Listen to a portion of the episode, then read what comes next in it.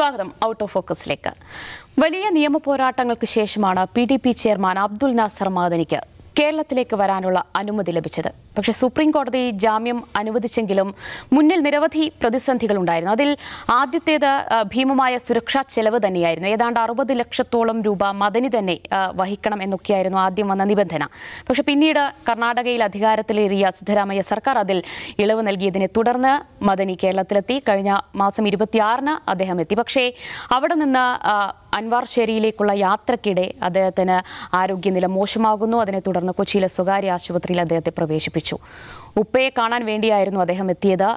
പക്ഷേ പിതാവിനെ കാണാതെ അസുഖബാധിതനായ പിതാവിനെ കാണാതെ ജാമ്യ കാലാവധി അവസാനിച്ചതിനെ തുടർന്ന് P D P chairman Abdul Nasser Madan ഇന്നലെ ബംഗളൂരുവിലേക്ക് തന്നെ തിരികെ പോയി. നിഷാദ് ബാംഗ്ലൂരു സ്ഫോടന കേസിൽ വിചാരണ തടവുകാരനായി കഴിയുകയാണ് അദ്ദേഹം. വലിയ നിയമ പോരാട്ടങ്ങൾക്ക് ശേഷം എനിക്ക് തോന്നുന്നു മുൻപ് രണ്ട് തവണയോ മറ്റുമാണ് കേരളത്തിൽ അദ്ദേഹം വന്നിട്ടുള്ളത്. ഇന്നലെ അദ്ദേഹത്തിന് തിരികെ പോകേണ്ടി വന്നു പിതാവിനെ കാണാതെ. യഥാർത്ഥത്തിൽ ഒരു ജയിലിൽ കഴിയുന്ന ഒരു അവസ്ഥ തന്നെയായിരുന്നു അല്ലേ ജാമ്യം കിട്ടിയതിന് ശേഷം? അബ്ദുൽ നാസർ മദനിയുടെ കാര്യത്തിൽ അദ്ദേഹത്തിന്റെ ജാമ്യ വ്യവസ്ഥ അല്ലെങ്കിൽ ജാമ്യം തന്നെ. ജാമ്യം എന്ന വാക്കിനോട് എന്തുമാത്രം നീതി പുലർത്തുന്നതാണ് എന്നൊരു ചോദ്യം അവിടെ ഉണ്ട്. കാരണം ജാമ്യം എന്ന് വെച്ചാൽ സ്വതന്ത്രമായി സമൂഹത്തിൽ ഇറങ്ങി നടക്കാൻ അനുവദിക്കപ്പെടുന്ന സാഹചര്യമാണ്. ഓക്കെ വലിയ തോതിലുള്ള നിബന്ധനകളോടെ ജാമ്യം അനുവദിക്കാനുള്ള വ്യവസ്ഥ നമ്മുടെ നിയമ സംവിധാനത്തിനകത്തുള്ളപ്പോഴും ജാമ്യം ജയിൽ പോലെ ആയാൽ പിന്നെ ജാമ്യത്തിന്റെ എന്താ അർത്ഥം ഇല്ലാതാവുകയാണ്. അബ്ദുൽ നാസർ മദിനിയുടെ കാര്യത്തിൽ ജാമ്യം എന്ന സാങ്കേതിക വാക്ക് മാത്രമേ ഉള്ളൂ. അദ്ദേഹം ഇപ്പോഴും ജയിൽവാസം അനുഭവിക്കുന്നു പറയേണ്ടി വരും. അദ്ദേഹം വീട്ടു തടങ്കലിലാണ്. ശരിക്കും പറഞ്ഞാൽ അദ്ദേഹത്തിന് സ്വതന്ത്രമായി സഞ്ചരിക്കാനോ സ്വതന്ത്രമായി ഇടപെടാനോ കഴിയാത്ത വിധത്തിലുള്ള നിയന്ത്രിതാവസ്ഥ അധിക നിയന്ത്രിതാവസ്ഥ അദ്ദേഹത്തിന്റെ കാര്യത്തിലുണ്ട്. അതുകൊണ്ട് ജാമ്യം എന്ന് പറയുന്ന ഒരു ഒരു വിചാരണ തടവുകാരന്റെ അല്ലെങ്കിൽ ഒരു പ്രതിയുടെ അടിസ്ഥാന അവകാശം തന്നെ എന്തുമാത്രം മഹദനിക്ക് കിട്ടിയിട്ടുണ്ടെന്ന് ചോദിച്ചാൽ അതിന് നമുക്ക് നിരാശയാണ് ഉത്തരം. അതിന്റെ ദുരന്തമാണ് സത്യത്തിൽ ഇത്. അദ്ദേഹം ഇപ്പോഴും ജാമ്യത്തിലാണെന്ന് പറയുമ്പോഴും ജാമ്യത്തിൽ ഇരുന്നുകൊണ്ട് തന്റെ ഏറ്റവും പ്രിയപ്പെട്ട ആളുകളെ കാണാനോ അവരോട് സംസാരിക്കാനോ അവരുടെ ഒപ്പം ജീവിക്കുന്നതിന്റെ കംഫർട്ട് അനുഭവിക്കാനോ കഴിയുന്നില്ല എന്ന് വെച്ചാൽ പിന്നെ ജാമ്യം എന്ന വാക്കിന് തന്നെ അർത്ഥം നഷ്ടപ്പെടുന്നു. അപ്പോൾ അത് ഒരു ഒരു പ്രധാന സംഗതിയാണ്. അബ്ദുൽ നാസർ മദനി സത്യത്തിൽ ജാമ്യം എന്ന സംഗതി അനുഭവിക്കുന്നുണ്ടോ? മറ്റൊന്ന് ഒരു ഇന്ത്യൻ സാഹചര്യമാണ് ഇത്. എന്ന് വെച്ചാൽ വിചാരണ തടവുകരായ മനുഷ്യർ ജാമ്യം കിട്ടാത്തവർ ഇപ്പോഴും ജയിലിൽ കിടക്കുന്നവർ. ഏതാണ്ട് അഞ്ച് ലക്ഷത്തോളം മനുഷ്യർ ഇന്ത്യയിൽ ജയിലുകളിൽ വിചാരണ തടവുകാരായിട്ട് കഴിയുന്നുണ്ടെന്നാണ്. നാലര ലക്ഷത്തിനും അഞ്ച് ലക്ഷത്തിനും ഇടയിൽ ആളുകളാണ് ഇന്ത്യയിൽ വിചാരണ തടവുകാരായി കഴിയുന്നത്. ഇപ്പോഴും തീർപ്പാവാത്ത കേസുകൾ. അപ്പോൾ നമ്മുടെ ജയിലിന്റെ കപ്പാസിറ്റിക്കും മുകളിലാണ് ഈ കഴിയുന്ന ആളുകളെന്ന കാര്യം പ്രത്യേകം ഓർക്കണം. ജയിലിന്റെ കപ്പാസിറ്റിയേക്കാളും പത്തോ ഇരുപതോ ശതമാനത്തിലധികം ആളുകൾ ഇപ്പോഴും ജയിലിൽ കിടക്കുന്നു. എന്നിട്ട് കൂടി ഇവരുടെ കാര്യത്തിൽ തീർപ്പുണ്ടാക്കാൻ പോകുന്നില്ല. അതിപ്പോഴും ഇഴഞ്ഞു നീങ്ങുകയാണ്. കോടതികൾക്ക് അക്കാര്യത്തിൽ ഇനീഷ്യേറ്റീവ് എടുക്കാൻ തോന്നുന്നില്ല. ഇനി കോടതികൾ ഇനീഷ്യേറ്റീവ് എടുത്താൽ അബ്ദുൽ നാസർ മദിനിയുടെ കാര്യത്തിൽ സംഭവിക്കുന്ന എന്താണ്? എന്താ പറയുന്നത്? ഈ വിചാരണ തീർപ്പാവുന്ന സമയമാകുമ്പോൾ വേറെ കേസുകൾ കൊണ്ടുവരിക പുതിയ പുതിയ ഡൈവേഷൻസ് കൊണ്ടുവരിക വീണ്ടും വീണ്ടും നടപടികൾ നീട്ടിക്കൊണ്ടു പോവുക. ആ, ഒറ്റ നോട്ടത്തിൽ നമുക്ക് മനസ്സിലാവുന്ന കാര്യം ഈ കേസിനകത്ത് ഒരു അബ്ദുൽ നാസർ മദിനിയെ ശിക്ഷിക്കണം എന്ന ഒരു ഉദ്ദേശം അവർക്കില്ല അങ്ങനെ ഉദ്ദേശം ഉണ്ടെങ്കിൽ തന്നെ അത് സാധ്യമാകാൻ ഗ്രൗണ്ട് ഇല്ല ഈ കേസ് എടുത്ത് നോക്കിയാൽ തന്നെ നമുക്കറിയാലോ ബാംഗ്ലൂർ സ്ഫോടനവുമായി ബന്ധപ്പെട്ട് അവരെ കൊണ്ടുവന്ന അബ്ദുൽ നാസർ മദനിക്കെതിരെ കൊണ്ടുവന്ന സാക്ഷികൾ ആരൊക്കെയാണ്? ആ സാക്ഷികളിൽ ആരൊക്കെയാണ് പിന്നീട് ഞങ്ങൾക്ക് അറിയുക പോലുമില്ല ഞങ്ങളുടെ പേര് ഇതിൽ എഴുതി ചേർത്തതെന്ന് വെളിപ്പെടുത്തുന്നുണ്ട് തെഹൽക്കയുടെ ഓപ്പറേഷനകത്ത്. ആറിൽ അഞ്ച് സാക്ഷികളും ഞങ്ങളുടെ പേര് എങ്ങനെ എഴുതി ചേർത്തത്? ഞങ്ങൾ ഇയാളെ കണ്ടിട്ട് പോലും എന്ന്. അപ്പോൾ അങ്ങനെ ബേസ്ലെസ് ആയ ഒരു കേസാണ്. ആ കേസിന്റെ തീർപ്പുണ്ടാക്കാൻ പോയാൽ കോടതി ആദ്യത്തെ കേസിലെ പോലെ അബ്ദുൽ നാസർ മാദിനെ വെറുതെ വിടുമെന്ന് സ്റ്റേറ്റിനറിയാം. അതുകൊണ്ട് എന്ത് ചെയ്യാണ്? വിചാരണ നടപടി നീട്ടി നീട്ടി നീട്ടി കൊണ്ടുപോയി. പരമാവധി കാരാഗൃഹത്തിൽ എങ്ങനെ നരകിപ്പിക്കാം? എന്നാണ് അവർ ഈ കാര്യത്തിൽ എടുത്തിട്ടുള്ള സ്ട്രാറ്റജി അപ്പോൾ അത് ഒരു നിലയ്ക്കും നിയമപരമായി നമ്മൾ നീതിയുടെ നിയമത്തിന്റെയും വീക്ഷണകോണിലൂടെ നോക്കിയാൽ തന്നെ ഇതിനകത്ത് ഒരുപാട് കുഴപ്പങ്ങൾ കാണാൻ കഴിയും. ഇന്ത്യയിൽ ഇങ്ങനെ ഈ പറയുന്ന തരത്തിൽ എന്താ നീതി നിഷേധം അനുഭവിക്കുന്ന അഞ്ച് ലക്ഷത്തോളം വരുന്ന വിചാരണ തടവുകാരുടെ പ്രതിനിധിയാണ് അബ്ദുൽ നാസർ മഹദനി. ആ വിചാരണ തടവുകാരെ എടുത്താൽ അതിൽ ബഹുഭൂരിപക്ഷം മനുഷ്യരും ന്യൂനപക്ഷങ്ങളിൽപ്പെട്ടവരോ ദലിതുകളോ അക്കാഡമിഷ്യന്മാരായിട്ടുള്ള ആളുകളാണ്. അവരെ ആ നിലയ്ക്ക് പ്രിവിലേജ് ഇല്ലാത്ത മനുഷ്യന്മാരാണ് ഇങ്ങനെ പീഡിപ്പിക്കപ്പെടുന്നത് എന്ന് ഓർക്കണം. അബ്ദുൽ നാസർ മദിന്റെ കാര്യം ശ്രദ്ധിക്കാനും ചോദിക്കാനും സംസാരിക്കാനും ഒക്കെ കുറച്ച് പേരുണ്ടെന്ന് വിചാരിക്കാം. അതുപോലും ഇല്ലാതെ ഒരു എന്തിനാണ് പിടിക്കപ്പെട്ടതെന്ന് പോലും അറിയാത്ത പതിനായിരക്കണക്കിന് മനുഷ്യർ ഇന്ത്യയിലെ ജയിലുകളിൽ കിടക്കുന്നുണ്ട് ഇപ്പോഴും. അവർക്കൊരു മോചനം സ്വപ്നം കാണാൻ പോലും കഴിയുന്നില്ല. അപ്പോൾ ഇതുകൊണ്ട് ജാമ്യം എന്ന് പറയുന്ന സംഗതിയുടെ അർത്ഥത്തെ തന്നെ ഇല്ലാതാക്കുന്ന ജാമ്യ വ്യവസ്ഥകൾ കൊണ്ടുവരിക മാനുഷികത എന്ന് വെച്ചാൽ എല്ലാത്തിനും എല്ലാ നിയമത്തിനും മുകളിലൂടെ നമ്മൾ അപ്ലൈ ചെയ്യേണ്ട ഒരു സംഗതിയുണ്ട്. മാനുഷികത എന്ന് പറയുന്ന സംഗതി. അത് കോടതികൾ പോലും പലകുറി ചൂണ്ടിക്കാണിച്ചിട്ടുള്ള ഒന്നാണ്. അത് അബ്ദുൽ നാസർ മദിനിയുടെ കാര്യത്തിൽ എവിടെയെങ്കിലും നടപ്പിലാക്കപ്പെടുന്നില്ല. ഒന്നത് എങ്ങനെയാണ് അദ്ദേഹത്തിനോട് വരാൻ കഴിഞ്ഞത് നമുക്കറിയാം. ഒരു കോടി രൂപ ചിലവാക്കിയാലാണ് ഇവിടെ വരാൻ കഴിയുക എന്നൊക്കെ പറഞ്ഞാൽ ആർക്കും കേട്ടാൽ അറിയാം. വന്ന് വരികയോ പിതാവിനെ കാണുകയോ നിങ്ങളൊരു നിമിഷാർദ്ധം സന്തോഷിക്കാൻ പാടില്ല. നിങ്ങളുടെ പ്രിയപ്പെട്ടവരെ കാണുക നിങ്ങൾക്ക് സ്വന്തമായി വായു ശ്വസിക്കുക നിങ്ങളങ്ങനെ സന്തോഷിക്കരുത് എന്ന വൈരാഗ്യ ബുദ്ധിയോടെയാണ് സ്റ്റേറ്റ് അല്ലെങ്കിൽ പോലീസ് പെരുമാറുന്നത്. അത് അങ്ങേയറ്റം നിർഭാഗ്യകരമാണ്. ഞാൻ കേവല നിർഭാഗ്യത്തെക്കുറിച്ചും ഭാഗ്യശൂന്യതയെക്കുറിച്ചും അല്ല പറയുന്നത്. അതിനപ്പുറം നിയമപരമായും നീതിയുടെ വീക്ഷണങ്ങളിലൂടെ നോക്കിയാലൊക്കെ തന്നെയും ഇതിൽ പ്രശ്നങ്ങളുണ്ട്. അത് ശരിയല്ല. യെസ് അതാണ്. അജിംസ ഒരു തടവ് പുള്ളിയായാൽ പോലും ചില മാനുഷിക പരിഗണന കിട്ടേണ്ടതുണ്ട്. ചില അവകാശങ്ങൾ അവർക്ക് പോലും ഉണ്ടെന്നാണ് പറയുന്നത്. അത്തരത്തിലുള്ള മാനുഷിക പരിഗണന വരെ മദനിക്ക് നിഷേധിക്കപ്പെടുകയല്ലേ ചെയ്യുന്നത്? അത് ഭരണകൂടങ്ങളാണല്ലോ ഇതിൽ നടപടി ശരി ഇപ്പോൾ മഹദിനിക്ക് ഒരു കോടി കൂടുതൽ കെട്ടിവെച്ചാലേ നാട്ടിലേക്ക് വരാൻ പറ്റുള്ളൂ എന്ന് തീരുമാനമെടുക്കുന്നത് എന്തിന്റെ അടിസ്ഥാനത്തിലാണ്? അന്നത്തെ കർണാടക സർക്കാർ. അതായത് സിദ്ധാരാമയ്ക്ക് മുമ്പുള്ള ബി ജെ പി സർക്കാർ കോടതിയിൽ അതാണ് പറഞ്ഞത്. ഞങ്ങൾക്ക് എത്ര ചിലവ് വരും സെക്യൂരിറ്റിക്ക്. അപ്പോൾ ആ സർക്കാരിന് അതിലൊരു പോളിസി ഉണ്ട്. അത് മഹദിന്റെ കാര്യത്തിലുള്ള പോളിസിയാണ് എല്ലാവരോടും ആ പോളിസി ഉണ്ടാവണമെന്നില്ല.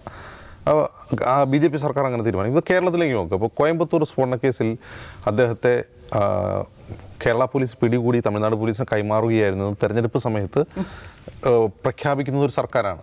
ഒരു സർക്കാർ പറയുകയാണ് ഞങ്ങളാണ് അദ്ദേഹത്തെ പിടിച്ചു കൊടുത്തതെന്ന് പറയുന്നത്. അത് കൃത്യമായ അതിന് രാഷ്ട്രീയമുണ്ട്. കൃത്യമായ വോട്ട് ബാങ്ക് രാഷ്ട്രീയം അതിനുണ്ട്.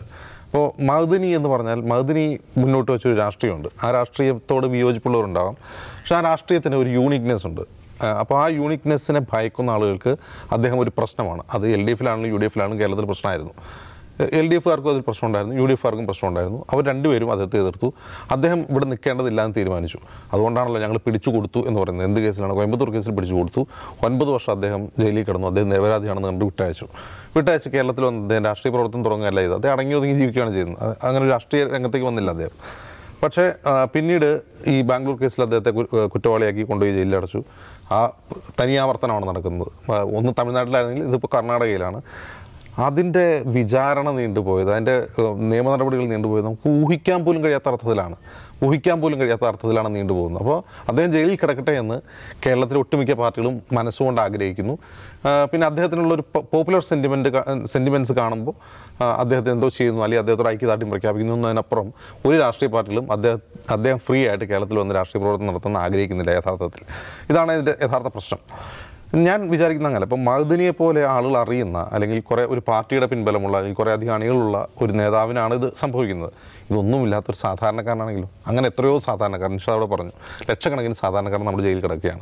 തങ്ങൾ ചെയ്ത കുറ്റം എന്താണെന്ന് അറിയാതെ പത്തും ഇരുപതും വർഷം ജയിലിൽ വിചാരണ തടവുകളായി കഴിഞ്ഞിട്ട് കോടതി വിട്ടയക്കുന്ന സംഭവങ്ങൾ എത്രയാണ് ഈ കഴിഞ്ഞ അഞ്ചോ പത്തോ വർഷത്തിൽ നമ്മൾ കേട്ടിട്ടുള്ളത്? അത് എന്തിനാണ് നമ്മളകത്ത് കിടന്ന് അറിയില്ല? പത്തോ ഇരുപത് വർഷം വിചാരണ തടവായി കഴിയുക പിന്നെ കുറ്റവാളികൾ കുറ്റവാളികളെല്ലാം എന്ന് കണ്ട് വിട്ടയക്കുക. ഇത് കേരളത്തിൽ തന്നെ ഇല്ലേ നമ്മുടെ എം ഡി എം എ പിടിച്ചെന്ന് പറഞ്ഞിട്ട് എം ഡി എം എ കേസൊക്കെ പിന്നെയും നമുക്ക് ഊരി പോരാം.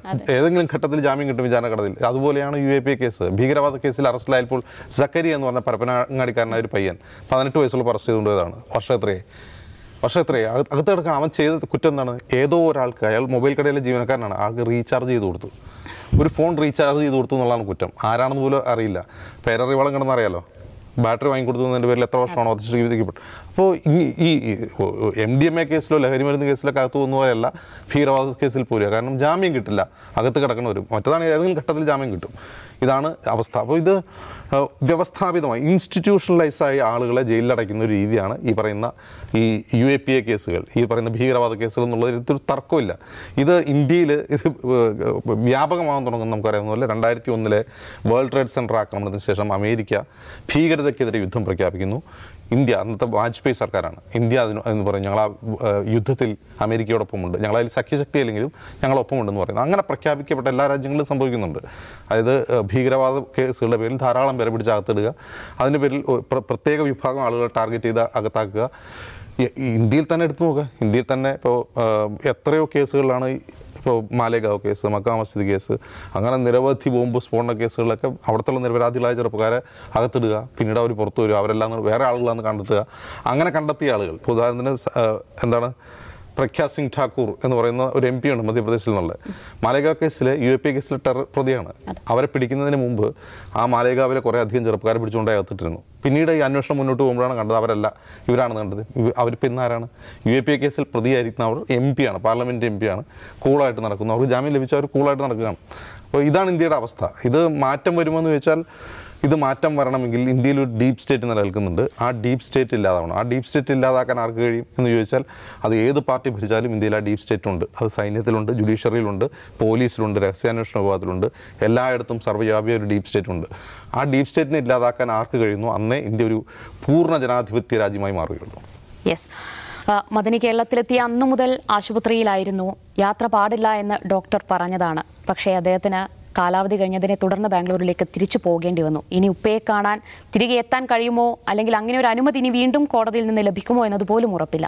ഭരണഘടന ഉറപ്പ് നൽകുന്ന മാനുഷിക പരിഗണന പോലും ഇവിടെ നിഷേധിക്കപ്പെടുകയാണെന്ന് തന്നെ പറയേണ്ടി വരും. നമ്മൾ രണ്ടാമത്തെ വിഷയത്തിലേക്ക് പോവുകയാണ്.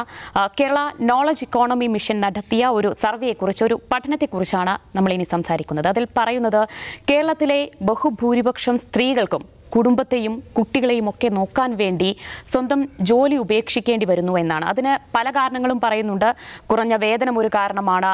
യാത്രാ സൗകര്യമില്ലായ്മ ഒരു കാരണമാണ്. വീട്ടിലെ പ്രായമായവരെയും കുട്ടികളെയും ഒക്കെ നോക്കേണ്ടി വരുന്ന ഒരു ഉത്തരവാദിത്വം ഉള്ളതുകൊണ്ട് ജോലി ഉപേക്ഷിക്കേണ്ടി വരുന്നു. അങ്ങനെ നിരവധി കാരണങ്ങളുണ്ട്. അതിൽ ഇരുപത്തിയഞ്ച് വയസ്സിനും നാൽപ്പത് വയസ്സിനും ഇടയിലുള്ള സ്ത്രീകളാണ് ജോലി ഉപേക്ഷിക്കുന്നത്. ഇവർക്ക് പലർക്കും തിരികെ ജോലിയിലേക്ക് വരണം എന്ന ആഗ്രഹമുണ്ട്. പക്ഷേ അതിന് സാധിക്കാത്ത ഒരു സ്ഥിതിയാണ് ഉള്ളത്. നമ്മുടെ കേരളത്തിൽ ഉന്നത വിദ്യാഭ്യാസ മേഖലയിൽ പെൺകുട്ടികളുടെ അല്ലെങ്കിൽ സ്ത്രീകളുടെ പങ്കാളിത്തം ഒരുപാടുണ്ട്. പക്ഷേ ജോലിയുടെ കാര്യത്തിലേക്ക് വരുമ്പോൾ അത് പകുതിയായി ചുരുങ്ങുന്നു എന്നാണ് ആ പഠനത്തിൽ പറയുന്നത്. അജംസ് എന്ത് തോന്നുന്നു ഈ പഠനം വ്യക്തമാക്കുന്നത് എന്താണ്? ഇത് ഇന്ന് വളരെ ശ്രദ്ധേയമായ റിപ്പോർട്ടാണ്. നമ്മുടെ റിപ്പോർട്ടർ ലിഡിയാണ് അത് റിപ്പോർട്ട് ചെയ്തത്. അത് ആ, സർവേ റിപ്പോർട്ട് വായിച്ചു നോക്കിയപ്പോൾ ശരിക്കും അതൊരു കേരളത്തിന്റെ സ്ത്രീകളുടെ ഒരു പരിച്ഛേദമായിട്ട് തന്നെ നമുക്ക് കാണാൻ കഴിയുക അതിലെ പ്രധാനപ്പെട്ട കാര്യം അതിൽ അതൊരു സാമ്പിൾ സർവേയാണ്. സാമ്പിൾ സർവേയിൽ നാലായിരം നാലായിരത്തി അഞ്ഞൂറ് പേരാണ് പങ്കെടുത്തിട്ടുള്ളൂ. പക്ഷേ എങ്കിൽ പോലും അതൊരു എന്താണ് ഒരു ക്രോസ് സെക്ഷനാണ് കേരള വിമൻ സൊസൈറ്റിയുടെ ഒരു ക്രോസ് സെക്ഷനായിട്ട് നമുക്ക് കാണാൻ കഴിയും. അതിലെനിക്ക് ഏറ്റവും ശ്രദ്ധേയമായി തോന്നിയൊരു കാര്യം ഈ ഇരുപത്തിയഞ്ച് വയസ്സിനും നാൽപ്പത് വയസ്സിനോടുള്ള സ്ത്രീകളിൽ കരിയർ ബ്രേക്ക് വന്നിട്ട് തിരിച്ചു വരാൻ ആഗ്രഹിക്കുന്നുണ്ട് എന്ന് റെസ്പോണ്ട് ചെയ്തവരുടെ ഒരു കണക്കാണ്. ആ കണക്കിൽ അവർ പറയുന്ന പ്രധാനപ്പെട്ട കാര്യം അതിൽ ഭൂരിഭാഗം പേരും പറയുന്ന ഒരു പ്രധാനപ്പെട്ട കാര്യം വീട്ടിൽ കുട്ടികളെയും പ്രായമായവരും നോക്കാനുണ്ട് എന്നുള്ളതാണ്. അതോടൊപ്പം തന്നെ ഈ സർവേയിൽ പറയുന്ന ഒരു പ്രധാനപ്പെട്ട ചൂണ്ടിക്കാട്ടുന്ന പ്രധാനപ്പെട്ട കാര്യം ഒരു സ്ത്രീ വീട്ടിൽ ഇങ്ങനെ പ്രായമായവരെയും കുട്ടികളെയും പരിചരിച്ച് വീട്ടിൽ വീട്ടമ്മയായി കഴിയുന്ന കരിയർ ബ്രേക്ക് എടുത്ത ആളുകൾ ഏഴ് മണിക്കൂർ ഒരു ദിവസം ഏഴ് മണിക്കൂർ ഇവർ വേതനം കിട്ടാത്ത ജോലിയാണ് ചെയ്യുന്നത്. അതിപ്പോൾ പ്രായമായവരെ പരിചരിക്കുന്നവരാവട്ടെ കുട്ടികളെ നോക്കുന്നവരാവട്ടെ വീട്ടു ജോലി ചെയ്യുന്നവരാവട്ടെ ഒരു ഒരു ദിവസം ഏഴ് മണിക്കൂർ വേതനമില്ലാത്ത ജോലി ചെയ്യുന്നവരാണ് സ്ത്രീകൾ. അവരാണ് വേതനം കിട്ടുന്ന ജോലിയിൽ നിന്ന് ബ്രേക്ക് എടുത്ത് ഈ പണിക്ക് ഇറങ്ങിയിട്ടുള്ളത്. ഒരു പുരുഷനെ അപേക്ഷിച്ച് അത് വളരെ തുലവും തുച്ഛമാണ്. ഒന്നോ രണ്ടോ മണിക്കൂറിൽ കൂടുതൽ ഒരു പുരുഷന് ഒരു ദിവസം വേതനം ലഭിക്കാത്ത ജോലി വീട്ടിലാണെങ്കിലും ചെയ്യുന്നില്ല എന്നാണ് ഈ റിപ്പോർട്ടിൽ പറയുന്നത്. മറ്റൊരു പ്രധാനപ്പെട്ട കാര്യം വിവാഹം കഴിഞ്ഞു പോയാൽ ഈ മുമ്പ് ജോലി ചെയ്തിരുന്ന സ്ഥലത്തേക്കുള്ള ദൂരം അതായത് താമസിക്കേണ്ടി വരുന്നത് വിവാഹ ഭർത്താവിന്റെ വീട്ടിലായതുകൊണ്ട് അവിടെ പോകാൻ കഴിയില്ല എന്നുള്ള പ്രശ്നം പിന്നെ കുറഞ്ഞ വേതനം കൊണ്ട് പോകുന്നില്ല എന്ന് പറയുന്നതും കുറച്ച് പേരുണ്ട്. പക്ഷേ ഇതിൽ ഏറ്റവും പ്രധാനപ്പെട്ട കാര്യം ഈ വീട്ടുജോലി എന്ന് പറയുന്ന കാര്യം ഒരു സ്ത്രീയെ സംബന്ധിച്ച് അവരെ കരിയർ ബ്രേക്കിനിടയാക്കുന്നു എന്നുള്ളതാണ്. അത് ഇപ്പോൾ നമുക്കറിയാം കേരളത്തിൽ ഈ സർവേ റിപ്പോർട്ടിൽ തന്നെ ചൂണ്ടിക്കാട്ടുന്ന ഒരു പ്രധാനപ്പെട്ട കാര്യം കേരളത്തിലെ ഉന്നത വിദ്യാഭ്യാസ സ്ഥാപനങ്ങൾ അല്ലെങ്കിൽ പി ജി മുതൽ മുകളിലേക്കുള്ളിടത്തൊക്കെ എല്ലാം അൻപത് ശതമാനത്തിലധികവും പെൺകുട്ടികളാണ് സ്ത്രീകളാണ് എൻറോൾ ചെയ്തിട്ടുള്ളത്. കൂടുതലും ഉന്നത വിദ്യാഭ്യാസ രംഗത്തിൽ സ്ത്രീകളുടെ എണ്ണമാണ് കൂടുതൽ പുരുഷന്മാരേക്കാൾ. പക്ഷേ അങ്ങനെ നോക്കുകയാണെങ്കിൽ പി ജി മുതൽ മുകളിലേക്കുള്ള വിദ്യാഭ്യാസ യോഗ്യതയുള്ള ആളുകളിൽ സ്ത്രീകളുടെ തൊഴിൽ ശതമാനം വളരെ കുറവാണ്. അതായത് തൊഴിൽ രാഹിത്യം പരിശോധിക്കുകയാണെങ്കിൽ പുരുഷന്മാർ പി ജി മുതൽ മുകളിലേക്ക് വിദ്യാഭ്യാസമുള്ള പുരുഷന്മാരുടെ തൊഴിലില്ലായ്മ എന്ന് പറഞ്ഞാൽ വെറും ആറ് ശതമാനം ഒറ്റാണ് ഉള്ളത്. സ്ത്രീകളിൽ അത് കൂടുതലാണെന്ന് കാണുന്നു. അതിനർത്ഥം എന്താണ്? വിദ്യാഭ്യാസ യോഗ്യതയോ അല്ലെങ്കിൽ ഒരു ജോലി ചെയ്യാനുള്ള സ്കില്ലോ കഴിവോ അല്ല പ്രധാനം. മറിച്ച് ഈ പാട്രിയാർക്കി നമ്മുടെ സമൂഹത്തിൽ സൃഷ്ടിച്ചു വെച്ചിട്ടുള്ള ചില സ്റ്റീരിയോ ടൈപ്പുകളുണ്ട് ഒരു സ്ത്രീ വിവാഹം കഴിച്ചാൽ ജോലിക്ക് പോകാൻ പാടില്ല. വിവാഹം കഴിച്ചാൽ ഭർത്താവിന്റെ വീട്ടിൽ തന്നെ താമസിക്കണം. വിവാഹം കഴിച്ചാൽ ആ വീട്ടു ജോലി ആ സ്ത്രീയുടെ ഉത്തരവാദിത്തമായി മാറുന്നു എന്ന് ഈ സൊസൈറ്റി ഉണ്ടാക്കി വെച്ചിട്ടുള്ള ഒരു സ്റ്റീരിയോ ടൈപ്പിൽ ആണ് സ്ത്രീകളുടെ കരിയർ മോഹങ്ങൾ ഇല്ലാതാവുന്നു എന്നുള്ളതാണ് ഈ- ഇത് ചൂണ്ടിക്കാട്ടുന്നത്. ഇത് ഈ സർവേ നടത്തിയത് ഈ നോളജ് എക്കോണമിയുടെ ഭാഗമായി വീട്ടമ്മമാർ മുമ്പ് അത് രണ്ട് ഈ രണ്ടാം പിണറായി വിജയൻ സർക്കാർ അധികാരത്തിലെത്തിയ ഉടനെ പ്രഖ്യാപിച്ചൊരു പദ്ധതിയാണ്. അതിന്റെ സർവേയുടെ ഭാഗമായിട്ട് കേരളത്തിൽ ഒരുപാട് വീടുകളിൽ ഈ സർവേ നടന്നിരുന്നു. ആ സർവേയുടെ ഭാഗമായിട്ടാണെങ്കിലും ഇത് കൃത്യമായി വിരൽ ചൂണ്ടുന്ന കാര്യം സ്ത്രീകളുടെ തൊഴിൽ ചെയ്യാനുള്ള ശേഷി ആ ശേഷിയെ വിനിയോഗിച്ചില്ലെങ്കിൽ കേരളം നേരിടാൻ പോകുന്ന വലിയൊരു സാമൂഹിക പ്രതിസന്ധി മാത്രമല്ല സാമ്പത്തിക പ്രതിസന്ധി കൂടിയാണ്. അതിന്റെ കാരണം ഒന്ന് ഈ പറയുന്ന ന്യൂ ജനറേഷൻ ആളുകൾ മുഴുവൻ രാജ്യത്തിന് സംസ്ഥാനത്തിന് വെളിയിലേക്ക് പോയിക്കൊണ്ടിരിക്കുകയാണ്. സംസ്ഥാനത്ത് നിന്നുള്ള സാധ്യതയില്ല. സംസ്ഥാന സർക്കാർ ലക്ഷ്യം വയ്ക്കുന്നത് ഒരു നോളജ് ബേസ്ഡ് എക്കണോമിയാണ് അതിനർത്ഥം ഈ വീട്ടമ്മമാരായി വീടുകളിലിരിക്കുന്ന സ്ത്രീകളിൽ പലരും എഡ്യൂക്കേറ്റഡ് ആണ് സ്കില്ലുള്ളവരാണ് എന്നിരിക്കുക അവരെ ഉപയോഗിച്ചുകൊണ്ട് ഒരു എക്കണോമി വാർത്തെടുക്കുക എന്നുള്ളതാണ് സർക്കാർ ഉദ്ദേശിക്കുന്നതെങ്കിൽ അതിനുള്ള സാധ്യതയാണ് തേടുന്നത്. പക്ഷേ അങ്ങനെയാണെങ്കിൽ പോലും നിലവിലെ സാഹചര്യത്തിൽ ഒരു വീട്ടമ്മയായി നിൽക്കുന്ന ഒരാൾക്ക് എത്രമാത്രം അതിലേക്ക് കോൺട്രിബ്യൂട്ട് ചെയ്യാൻ കഴിയുന്ന ഒരു ചോദ്യം കൂടിയുണ്ട്. കാരണം രാവിലെ ഭർത്താവ് കുളിച്ചൊരുങ്ങി രാവിലെ ജോലിക്ക് പോകുന്നു. വീട്ടിലെ ജോലി മൊത്തം സ്ത്രീകൾ എടുക്കേണ്ടി വന്ന ഒരാൾ. വീട്ടിലിരുന്നാണല്ലോ എങ്ങനെ ജോലി ചെയ്യുമെന്നുള്ളൊരു ക്വസ്റ്റ്യൻ കൂടി അതിൽ ഉയർന്നു വരുന്നുണ്ട്. അങ്ങനെ വീട്ടിലിരുത്തി ജോലി ചെയ്യിപ്പിക്കുകയാണ് നോളജ് ബേസ് എക്കണോമിയുടെ ലക്ഷ്യം എന്നുകൂടി സർക്കാർ വ്യക്തമാക്കണം. കാരണം ഈ വീട്ടമ്മമാരെ പുറത്ത് ജോലിക്ക് വിടാൻ കഴിയുന്ന രീതിയിൽ രാജ്യത്തെ തൊഴിൽ സാധ്യതകൾ വർദ്ധിപ്പിക്കുകയാണ് സർക്കാർ ഇക്കാര്യത്തിൽ ചെയ്യണമെന്നാണ് എനിക്ക് തോന്നുന്നത്. യെസ് നിഷാദ നമ്മൾ സ്ത്രീകളുടെ ഉന്നമനത്തെക്കുറിച്ച് ഘോരഘോരം പ്രസംഗിക്കാറുണ്ട് സംസാരിക്കാറുണ്ട്. അവർക്കുള്ള അവകാശങ്ങളെക്കുറിച്ചൊക്കെ സംസാരിക്കും. പക്ഷെ അതൊക്കെ സ്വന്തം വീടുകളിലേക്ക് വരുമ്പോൾ ഒതുങ്ങി പോകുന്നു എന്നാണോ ഈ പഠനത്തിൽ നിന്ന് വ്യക്തമാവുന്നത്? നേരത്തെ അജിംസ് പറഞ്ഞ പോലെ ഈ സമൂഹത്തിന്റെ ഒരു പുരുഷാധിപത്യ സാമൂഹിക ക്രമം എന്ന് പറയുന്ന സംഗതിയുടെ അടിസ്ഥാന പ്രശ്നങ്ങളിലൊന്നാണ് ഇത്. ഒന്നാമത് ഇപ്പോൾ പഴയ പോലെ അല്ല എല്ലാവരും അണുകുടുംബങ്ങളിലേക്കൊക്കെ മാറി. അച്ഛനും അമ്മയും മക്കളും ചെറിയ കുട്ടികളും മാത്രമുള്ള ചെറിയ ചെറിയ ഫാമിലികളാണ് ഫാമിലിയാണ്. അപ്പോൾ അതിൽ രണ്ടുപേർക്കും കൂടി ജോലിക്ക് പോയാൽ സമ്പാദിക്കാൻ കഴിയുന്ന സാഹചര്യമുണ്ട്. ആവശ്യമുണ്ടെങ്കിലും രണ്ടുപേർക്കും കൂടി പോകാൻ കഴിയാത്ത നിലവരും. കുട്ടിയെ പരിചരിക്കുക അതിനെ നഴ്സറിയിൽ പോകുന്നവരെ അതിനെ നോക്കുക എന്ന് പറഞ്ഞ ഒരു ഉത്തരവാദിത്വം ആരെങ്കിലും ഒരാൾ ഏറ്റെടുക്കേണ്ടി വരും. അപ്പം സൊസൈറ്റി എന്താണ് നമ്മളോട് ചൂണ്ടിക്കാണിക്കുന്നത് അമ്മ ഏറ്റെടുക്കുക. മാതൃത്വം എന്ന് വെച്ചാൽ എന്താണ്? ഇപ്പോൾ ദിവ്യയ്ക്ക് തന്നെ ഫീൽ ചെയ്യാൻ പറ്റും. എന്താണ്? മാതൃത്വം എന്ന് വെച്ചാൽ കുട്ടിയെ പ്രസവിക്കൽ മാത്രമല്ല കുട്ടിയെ നന്നായി മുലയൂട്ടുക കുട്ടിയെ നന്നായി പരിചരിക്കുക. നോക്കാതെ നിങ്ങൾ ജോലിക്ക് പോയ സമൂഹം നിങ്ങളോട് എന്തായിരിക്കും പറയാം? അവൾ നല്ല അമ്മയല്ല പെർഫെക്റ്റ് അമ്മയല്ല. കുട്ടിയെ കണ്ടോ? ചെറിയ പ്രായത്തിൽ തന്നെ ഇഴയുന്ന പ്രായത്തിൽ ഇട്ടിട്ട് പോയിരിക്കുകയാണ് ജോലിക്ക് എന്നൊക്കെ പറയും. അച്ഛനോട് ഇത് പറയില്ല അത് അമ്മയോട് പറയും. അപ്പോൾ അമ്മ എന്ന് പറഞ്ഞ ഒരു കോൺസെപ്റ്റ് സമൂഹം ഉണ്ടാക്കി വെച്ചിട്ടുണ്ട്. പ്രസവിക്കുക നന്നായി പരിചരിക്കുക അതിനെ എണ്ണ തേച്ച് കുളിപ്പിക്കുക അതിനെ ഉച്ചയ്ക്കും വൈകുന്നേരം ഭക്ഷണം കൊടുക്കുക. അമ്മയുടെ ഡ്യൂട്ടി പൂർണമാണെങ്കിൽ ഇതൊക്കെ ആവണം. അപ്പോൾ എന്താ പറഞ്ഞത്? അപ്പോൾ ഉത്തരവാദിത്വവും ഭാരവും ആർക്ക് കൂടുകയാണ്? അമ്മയ്ക്ക് കൂടുകയാണ്. അച്ഛനും അമ്മയും ജോലിക്ക് പോയി സമ്പാദിച്ചാലേ ജീവിക്കാൻ കഴിയൂ എന്നൊരു നില വരുന്നു. എന്നാൽ കുട്ടികളെ നോക്കാൻ ആരുമില്ല. സ്വാഭാവികമായും സ്ത്രീ വീട്ടിലിരിക്കട്ടെ എന്ന ഓപ്ഷൻ ചിന്തിക്കാൻ ഇന്ത്യക്കാരായ ആളുകൾ സ്വാഭാവികം പ്രേരിപ്പിക്കപ്പെടും നമ്മുടെ സാമൂഹിക ക്രമം അതാണ്. അപ്പോൾ അതിന്റെ ഇപ്പം വലിയ കൂട്ടുകുടുംബങ്ങൾ ഇപ്പോൾ ഇല്ല എന്നുള്ള ഒന്ന് രണ്ടാമത് കുട്ടിയെ നോക്കാൻ ആരെങ്കിലും വേണം എന്ന പ്രശ്നം.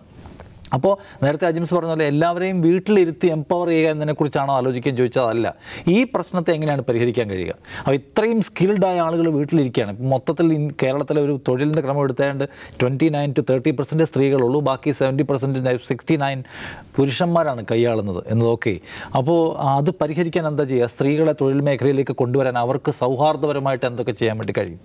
അവർക്ക് ഈ ഈ എന്താ അവർ അവരുടെ ജോലി എന്നത് അവരെ കുറച്ചുകൂടി നമ്മുടെ ഈ എന്താ പറയുക മുഖ്യധാരയുമായി കണക്ട് ചെയ്ത് നിർത്താൻ എന്തൊക്കെ പുതിയ സംഗതികൾ ആവിഷ്കരിക്കാൻ കഴിയും എന്നതിനെക്കുറിച്ച് ഗവൺമെന്റ് ആലോചിക്കുമ്പോഴാണ് ഈ പ്രശ്നത്തിന് പരിഹാരം ഉണ്ടാക്കാൻ കഴിയുന്നത്. ഇത്രയും ഇൻവെസ്റ്റ് ചെയ്യാനുള്ളൂ. ഇത്രയും നേരത്തെ പറഞ്ഞ പോലെ ഈ പെൺകുട്ടികൾ ഇത്രയും ഉന്നത വിദ്യാഭ്യാസം നേടുന്നു സ്പെഷ്യലി സ്കിൽഡ് ആയിട്ടുള്ള സംഗതികൾ അവർ ആർജിക്കുന്നു. അതിനെല്ലാം നമ്മൾ ഇൻവെസ്റ്റ് ചെയ്യുന്നുണ്ട് അല്ലേ?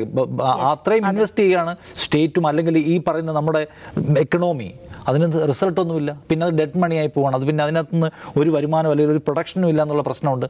അപ്പോൾ ആ സാമ്പത്തികമായ ആസ്പെക്റ്റിൽ എടുത്തുകൊണ്ട് അവരെ എങ്ങനെയാണ് ഈ തൊഴിൽ മേഖലയിലേക്ക് കൊണ്ടുവരാൻ കഴിയുക. അവർക്ക് അനുകൂലമായ സാഹചര്യം ഉണ്ടാക്കാൻ കഴിയുക. പക്ഷേ ഒരു കാര്യമുണ്ട് ഗവൺമെന്റ് പറയുന്ന ഒന്ന് എന്ന് വെച്ചാൽ ഈ- ഈ പറയുന്ന തൊഴിൽ മേഖലയിൽ നിന്ന് വിട്ടുപോയ ആളുകൾ ഈ പറയുന്ന പരമ്പരാഗത സ്വഭാവം മീൻസ് ഈ പ്രൊഫഷണൽ തൊഴിലുകളിൽ നിന്ന് വിട്ടുപോയ ആളുകളുടെ കണക്കെടുക്കുമ്പോഴാണ് ഈ പ്രശ്നം. അതേസമയം സ്വയം തൊഴിൽ സംരംഭ രംഗത്തേക്ക് വലിയ തോതിൽ സ്ത്രീകളുടെ വരവുണ്ട്. അതിന്റെ കണക്കിൽ കൂട്ടം കൂടിക്കൊണ്ടിരിക്കുകയാണെന്നാണ് ഗവൺമെന്റ് വാദം. പിന്നെ ഐ ടി സെക്ടറിലൊക്കെ ആണെങ്കിലും കേരളത്തിൽ മൊത്തം ഏതാണ്ട് ഒരു ലക്ഷത്തി ഇരുപതിനായിരം പേര് ഐ ടി സെക്ടറിൽ ജോലി ചെയ്യുന്നുണ്ട്. ഉന്നത തൊഴിൽ മേഖല എന്ന നിലയ്ക്ക്. അവിടെ ഏതാണ്ട് അമ്പതിനായിരത്തിലധികം സ്ത്രീകൾ സ്ത്രീകളാണ് ഇപ്പോഴും ഉള്ളത് അവിടെ. അങ്ങനെ ഒരു കൊഴിഞ്ഞുപോക്ക് അവിടെ കാണുന്നില്ല എന്നാണ്. പക്ഷേ ഈ ഈ ഈ സാമ്പിൾ ഡേറ്റ നമ്മൾ ഡിസ്റ്റേബ് ചെയ്യേണ്ടതാണ്. സോ അത് എങ്ങനെയാണ് നമ്മുടെ എക്കണോമിയെ ബാധിക്കുന്നത് മനസ്സിലാക്കുകയും അതിന് പരിഹാരം ഉണ്ടാക്കുകയും ചെയ്യേണ്ട ബാധ്യത ഗവൺമെന്റിനുണ്ട് യെസ് അതാണ്.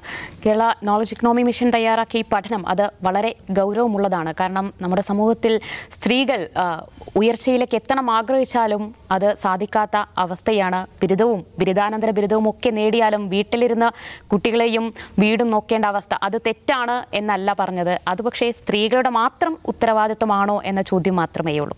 നമ്മൾ അവസാനത്തെ വിഷയത്തിലേക്ക് പോവുകയാണ്. നടൻ Bheeman Raghu B J P വിട്ടപ്പോൾ തന്നെ അന്ന് വന്ന സൂചന അദ്ദേഹം സി പി എമ്മിലേക്ക് എന്ന് തന്നെയായിരുന്നു. ഇന്നലെ എന്തായാലും അദ്ദേഹം എ കെ ജി സെന്ററിലെത്തി. പാർട്ടി സെക്രട്ടറിയെ കണ്ടു. Party secretary M V Govindan Bheeman രഘുവിനെ ചുവന്ന ഷോൾ അണിയിച്ച് സ്വീകരിച്ചു. ബി ജെ പിയുമായി ആശയപരമായി പൊരുത്തപ്പെടാൻ കഴിയുന്നില്ല മുന്നോട്ട് പോകാൻ കഴിയില്ല. അതുകൊണ്ടാണ് ബി ജെ പി വിട്ടത് എന്നാണ് ഭീമൻ രഘു പറഞ്ഞത്. സഖാക്കളെ മുന്നോട്ട് എന്ന ഗാനമൊക്കെ ആലോചിച്ചാണ് ഇന്നലെ മടങ്ങുകയും ചെയ്തത്. അജിം സാദ് നമ്മൾ നേരത്തെ അന്നേ പ്രതീക്ഷിച്ചതാണ് സി പി എമ്മിലേക്ക് തന്നെയാണ് എന്നുള്ളത്. പക്ഷേ ഈ ബി ജെ പി വിട്ടവരൊക്കെ സി പി എമ്മിലേക്ക് എത്തുകയാണല്ലോ. അതൊരു ക്വസ്റ്റ്യൻ ആണ്. ഈ രാജസേനൻ സി പി എമ്മിൽ ചേർന്നപ്പോൾ നമ്മൾ അതുപോലെ തന്നെ ഔട്ട് ഫോക്കസ് ചർച്ച ചെയ്തിരുന്നു. നമ്മൾ ഒരു കഴിഞ്ഞൊരു പത്തോ ഇരുപത് വർഷത്തിനിടയ്ക്ക് എത്ര ആളുകൾ ബി ജെ പി വിട്ട് കോൺഗ്രസ് ചേർന്നായിട്ട് കേട്ടിട്ടുണ്ട്. കോൺഗ്രസിൽ നിന്ന് ധാരാളം പേർ ബി ജെ പിയിലേക്ക് പോകുന്നുണ്ട്. പക്ഷേ ബി ജെ പി വിട്ടിട്ട് ഒരാൾ കോൺഗ്രസിലേക്ക് ചേർന്നായിട്ട് അങ്ങനെ ഒന്നുണ്ടോ? ദേശീയ തലത്തിലില്ല. ദേശീയ തലത്തിലുണ്ട് ദേശീയ തലത്തിൽ പലയിടത്തും ആളുകൾ ബി ജെ പി വിട്ട് കോൺഗ്രസിലൊക്കെ ചേരുന്നുണ്ട്. അല്ല അത് ലോക്കൽ തലങ്ങളിൽ. ലോക്കൽ തലങ്ങളിൽ ഇലക്ട്രോണിക് സ്വിച്ചിങ് അല്ലാതെ ഒരു ഒരു പ്രധാനപ്പെട്ട ഒരു നേതാവ് ഈ പറയുന്ന രീതിയിൽ പ്രത്യശാസ്ത്ര പ്രശ്നം കൊണ്ട്. പ്രത്യശാസ്ത്ര പ്രശ്നം കൊണ്ട് തിരിച്ചും കൊണ്ടുവന്നായിട്ട് അറിയില്ല. കേരളത്തിൽ കേരളത്തിൽ ഇപ്പോൾ ബി ജെ പിക്കാർ നിരവധി പേർ സി പി എമ്മിൽ വന്നിട്ടുണ്ട്. ഇപ്പോൾ നമുക്ക് എന്താണ് Vasu master. Okay Vasu. Okay Vasu. അങ്ങനെയുള്ള ആളുകൾ അദ്ദേഹത്തോടൊപ്പം തന്നെ വലിയ ജനാവലി തന്നെ ഒരു വലിയ സമ്മേളനത്തിന്റെ ഭാഗമായിട്ടാണ് അവർ സി പി എമ്മിൽ ചേർന്നത്. പിന്നെ ഇപ്പോൾ രാജസേനൻ അങ്ങനെ ഒരുപാട് പേരിങ്ങനെ വരുന്നുണ്ട്. പക്ഷേ എനിക്ക് മനസ്സിലാകാത്തൊരു കാര്യം. നമ്മളൊരു പാർട്ടി പാർട്ടിയിൽ പ്രവർത്തിക്കുന്ന എന്തിനു വേണ്ടിയാണ്? അങ്ങനെ ഒരു ക്വസ്റ്റ്യൻ ഉണ്ട്. ഇപ്പോൾ ഭീമൻ രഘു ചേരാൻ വന്നപ്പോൾ എ കെ സെന്റർ മുമ്പിൽ നിന്ന് മാധ്യമങ്ങളോട് അദ്ദേഹം പറഞ്ഞ ചില കാര്യങ്ങളുണ്ട്. അദ്ദേഹം പറഞ്ഞത് ബി ജെ പിയുമായി ഞാൻ വേർപിരിയുന്നത് പ്രത്യശാസ്ത്രത്തിന്റെ പേരിലാണെന്നാണ് അദ്ദേഹം പറഞ്ഞത്. പക്ഷെ അത് അദ്ദേഹം വിശദീകരിച്ചില്ല. വേർപിരിയുന്ന പ്രത്യ എന്താണ് ആ പ്രത്യയശാസ്ത്ര പ്രശ്നം? അതായത് കേരളത്തിൽ ബി ജെ പി നേതാക്കളോട് ഒരു കാര്യം പറഞ്ഞാൽ നടക്കില്ല. നോക്കട്ടെ എന്നാണ് പറയുക ഒന്ന്. രണ്ട് ഒരു ഇലക്ഷന്റെ സമയത്ത് സ്ഥാനാർത്ഥി ഒരു പുതിയ ആളാണെങ്കിൽ പോലും അതിന് സപ്പോർട്ടില്ല എനിക്ക് വേണ്ടി പ്രചാരണത്തിന് വരാമോ എന്ന് സുരേഷ് ഗോപിയോട് ചോദിച്ചപ്പോൾ അദ്ദേഹം വന്നില്ല. പിന്നെ പിന്നെ പറയുന്നത് സുരേന്ദ്രൻ അദ്ദേഹം ഒരു പ്രത്യേക രീതിയിൽ പോകുന്ന ആളാണ്. നമ്മൾ എന്തെങ്കിലും പറഞ്ഞു കഴിഞ്ഞാൽ അദ്ദേഹം നമ്മൾ കേൾക്കും. പക്ഷെ പിന്നെ അതുപോലെ ഒന്നും ചെയ്യില്ല. അപ്പോൾ പിന്നെ നരേന്ദ്രമോദിയുടെ പ്രഭാവത്തിലാണ് ഞാൻ ബി ജെ പിയിലേക്ക് വന്നത്. നരേന്ദ്രമോദിയെ പറ്റി പുള്ളിക്ക് വേറെ അഭിപ്രായ ഭിന്നതകളൊന്നുമില്ല. നരേന്ദ്രമോദിയുടെ പ്രഭാവത്തിലാണ് ഇത്താൻ വന്നത്. ഇപ്പം ഇപ്പോൾ ഇപ്പോൾ എന്താണ് എന്താണ് അദ്ദേഹം ബി ജെ പിയിൽ കണ്ട പ്രശ്നം എന്നുള്ളത് അദ്ദേഹം പറയുന്നില്ല. അതായത് ബി ജെ പിയെ കുറിച്ച് സി പി എമ്മിന്റെ ഒരു കാഴ്ചപ്പാടുണ്ടല്ലോ. ബി ജെ പി എന്താണ്? ബി ജെ പി ഒരു ഫാഷിസ്റ്റ് സ്വഭാവമുള്ള പാർട്ടിയാണെന്നാണ് സി പി എമ്മിന്റെ നിലപാട്. ബി ജെ പിയുടെ ഭരണം ഫാഷിസ്റ്റ് സ്വഭാവമുള്ള ഭരണമാണ്. ബി ജെ പി വർഗീയത ഉപയോഗിച്ചുകൊണ്ട് ജനങ്ങളെ ഭിന്നിപ്പിക്കുന്ന ഒരു പാർട്ടിയാണ്. ഇതിൽ ഏതെങ്കിലും ഒരു പോയിന്റ് ഇത് സി പി എമ്മിന്റെ നിലപാടാണ്. ഇതിൽ ഏതെങ്കിലും ഒരു പോയിന്റ് ഭീമൻ രഘുവോ രാജസേനോ പറഞ്ഞായിട്ട് ഞാൻ കേട്ടിട്ടില്ല. അതായത് ബി ജെ പിയെ കുറിച്ച് സി പി എമ്മിന്റെ നിലപാട് എന്താണെന്ന് പോലും അറിയാതെയാണ് ബി ജെ പിയിൽ നിന്ന് ഒരാൾ ഇറങ്ങി വന്ന് സി പി എമ്മിൽ ചേരാൻ പോകുന്നത്. പിന്നെ സി പി എമ്മിനെ സംബന്ധിച്ച് സി പി എമ്മിലെ അംഗത്വം എന്ന് പറയുന്നത് അംഗത്വം ലഭിക്കുക എന്ന് പറഞ്ഞാൽ കൃത്യമായ നിയതമായ രൂപരേഖയുണ്ട്. അവരുടെ ഭരണഘടനയെ പറയുന്നുണ്ട് ഒരാൾ പാർട്ടി അംഗത്വം സ്വീകരിക്കാൻ ആഗ്രഹിക്കുന്നെങ്കിൽ ഒരു കീഴ്ഘടകത്തിൽ പോയിട്ട് അതിന് അപേക്ഷ കൊടുക്കണം. അപേക്ഷ കൊടുത്തു കഴിഞ്ഞാൽ ഒരു വർഷം അദ്ദേഹം സ്ഥാനാർത്ഥി അംഗത്വമാണ് അദ്ദേഹത്തിന് ലഭിക്കുക. കാൻഡിഡേറ്റ് കാൻഡിഡേച്ചറാണ്. അപ്പോൾ ഈ ഒരു വർഷം അദ്ദേഹത്തെ നിരീക്ഷിക്കും പാർട്ടി അദ്ദേഹത്തിന് പാർട്ടി പാർട്ടി വിദ്യാഭ്യാസം കൊടുക്കും. മാർക്സിസം ലെനിനിസം പഠിപ്പിക്കും പാർട്ടിയുടെ ഭരണഘടന പഠിപ്പിക്കും പാർട്ടിയുടെ നിലപാടുകൾ പഠിപ്പിക്കും. അതിനുശേഷമാണ് പൂർണാംഗത്തിലേക്ക് വരിക. അതുപോലെ വേറൊരു പാർട്ടിയിൽ ഒരു ഒരു പൊസിഷനിൽ ഇരിക്കുന്ന ഒരാൾ വരികയാണെങ്കിൽ എങ്ങനെ അദ്ദേഹത്തെ പാർട്ടിയിലേക്ക് സ്വീകരിക്കണമെന്നതിനെക്കുറിച്ചും പാർട്ടി ഭരണഘടന പറയുന്നുണ്ട്. ഇപ്പോൾ മറ്റൊരു പാർട്ടിയുടെ ഒരു ജില്ലാ പ്രസിഡന്റോ ജില്ലാ സെക്രട്ടറിയോ സി പി എമ്മിലേക്ക് വരികയാണെങ്കിൽ അദ്ദേഹത്തിന് എന്ത് പൊസിഷൻ കൊടുക്കണം എന്നുള്ളത് ആ സമാനമായ തലത്തിലുള്ള പാർട്ടി കമ്മിറ്റിയിൽ ആലോചിച്ചിട്ട് വേണം തീരുമാനിക്കാൻ എന്നാണ്. അക്കാര്യത്തിൽ വേണമെങ്കിൽ സവിശേഷമായ സാഹചര്യത്തിൽ സംസ്ഥാന കമ്മിറ്റിയോ കേന്ദ്ര കമ്മിറ്റിക്കോ തീരുമാനമെടുക്കാം. ഇപ്പോൾ ഭീമൻ രഘു ബി ജെ പിയുടെ ഒരു നേതാവൊന്നും അല്ല. സംസ്ഥാന കമ്മിറ്റി അംഗം മറ്റായിരുന്നു ഏതായാലും സി പി എമ്മിന്റെ സംസ്ഥാന കമ്മിറ്റിയിലേക്കൊന്നും അദ്ദേഹത്തെ എടുക്കാൻ പോകുന്നില്ല. ജില്ലാ കമ്മിറ്റിയിൽ പോലും എടുക്കാൻ പോകുന്നില്ല. ഒരു പക്ഷേ ഒരു മെമ്പർഷിപ്പ് കൊടുത്തേക്കാം എന്നേ ഉള്ളൂ. പക്ഷേ അപ്പോഴും ഉള്ളൊരു പ്രശ്നം ഇതാണ്. എങ്ങനെയാണ്? എത്ര നാൾ ഇദ്ദേഹത്തെ അസോസിയേറ്റ് ചെയ്താലാണ് ഇദ്ദേഹത്തിന് സി പി എമ്മും ബി ജെ പിയും തമ്മിലുള്ള വ്യത്യാസം എന്താണെന്ന് പഠിക്കുക? ഇപ്പോൾ രാജ്സേന അത് പഠിച്ചിട്ടാണോ വന്നത്? അല്ല.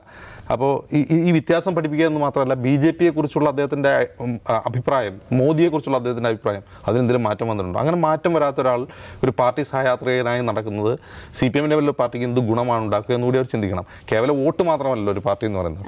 അത് നിലപാട് കൂടിയാണ്. അത് സി പി എം തന്നെയാണ് ആലോചിക്കേണ്ടത്. യെസ് അതാണ്. നിഷാദ് ചോപ്പാണ് എന്റെ ഇഷ്ടപ്പെട്ട കളർ എന്നാണ് ഇന്നലെ ഏഹ് ഭീമന്റെ പറഞ്ഞത്. പക്ഷേ ഇഷ്ടം എപ്പോൾ തുടങ്ങി എന്നുള്ളത് അദ്ദേഹം പറഞ്ഞില്ല. എങ്കിലും ഇതുപോലെയുള്ളവർ സി പി എമ്മിലേക്ക് എത്തിയാൽ എന്ത് ഗുണമാണ് പാർട്ടിക്ക്?